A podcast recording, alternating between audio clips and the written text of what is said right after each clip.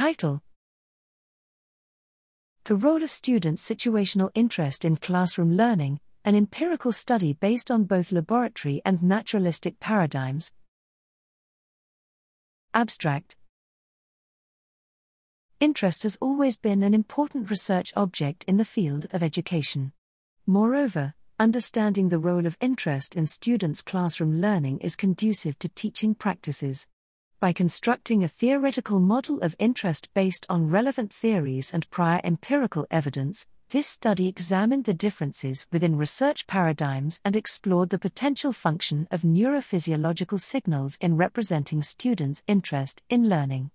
In both laboratory and naturalistic paradigms, self reporting and neurophysiological data were collected from 10th graders of an urban secondary school in Beijing, China.